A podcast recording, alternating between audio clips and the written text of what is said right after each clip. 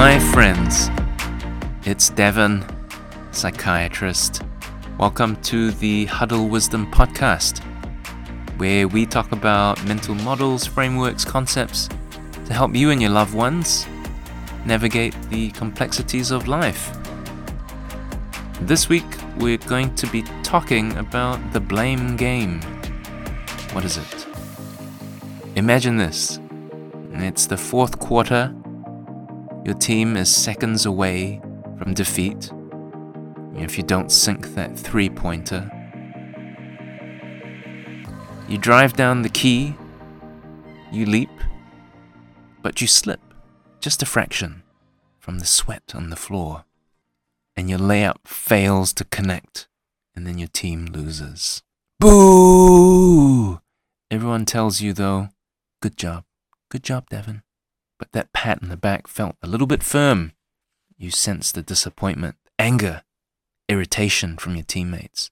No applause, no victory lap, quiet locker room. Well, uh, someone in the bleachers yells, You suck! What a nightmare. And I hope none of you ever have to go through such pain.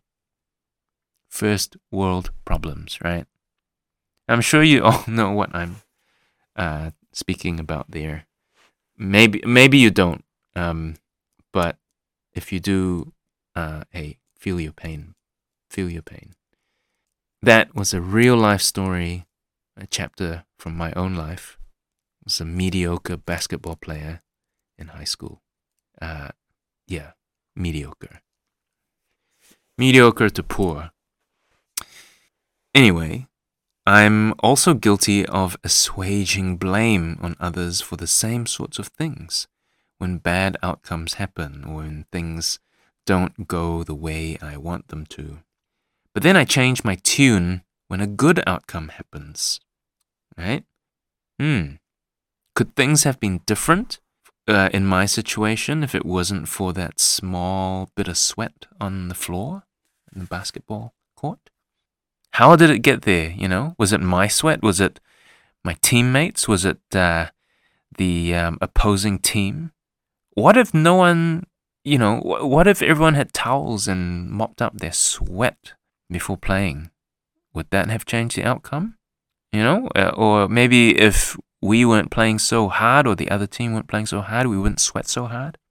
There, I mean, there are innumerable ways um, that sweat patch could have been deposited. Um, I won't talk about sweat anymore. It's disgusting. Sometimes life, you know, sometimes things in life just just happen. You know, crap just happens, and it's no one's fault. But us humans, we have a tendency to want a scapegoat. You know, something to direct our resentment, something to direct our pain, our disappointment. We need to fill vacuums, right? We have to f- fill the space.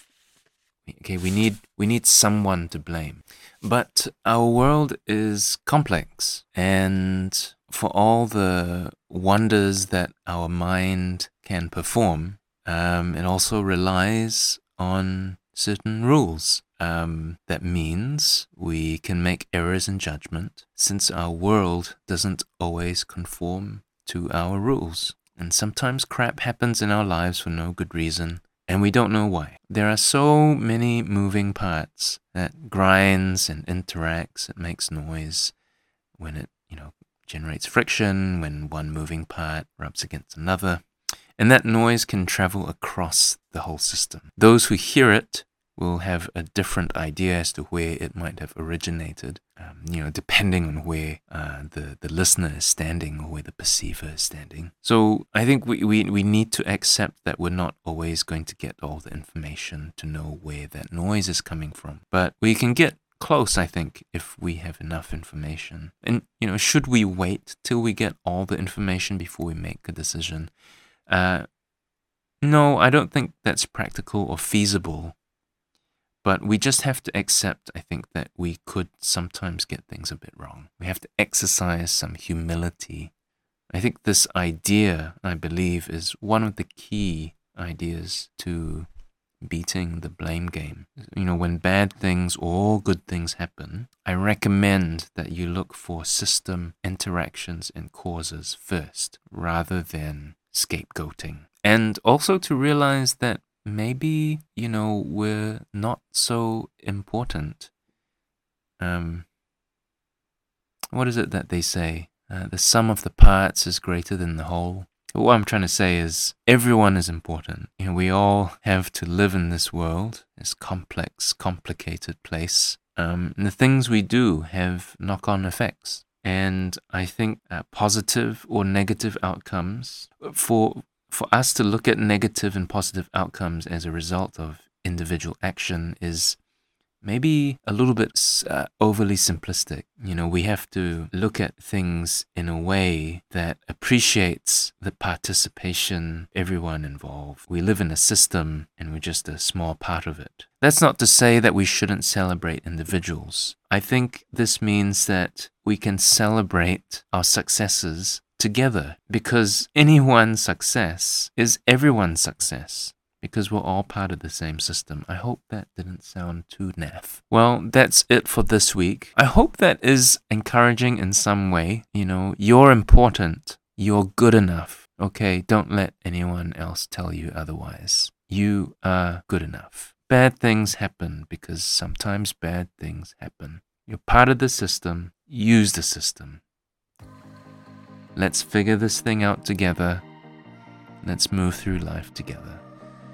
I know easier said than done. But reach out. Reach out to someone. Let others reach out. Have a good week, guys. I really appreciate you. Thank you so much for your comments and your uh, suggestions and your feedback. Um, if you want to support the show, you're welcome to um, visit www.buymeacoffee.com forward slash huddle wisdom. Um, it all helps to support the show to keep it going. Any help is gratefully appreciated. Right. Um, with that, I will see you later. Ta ta for now.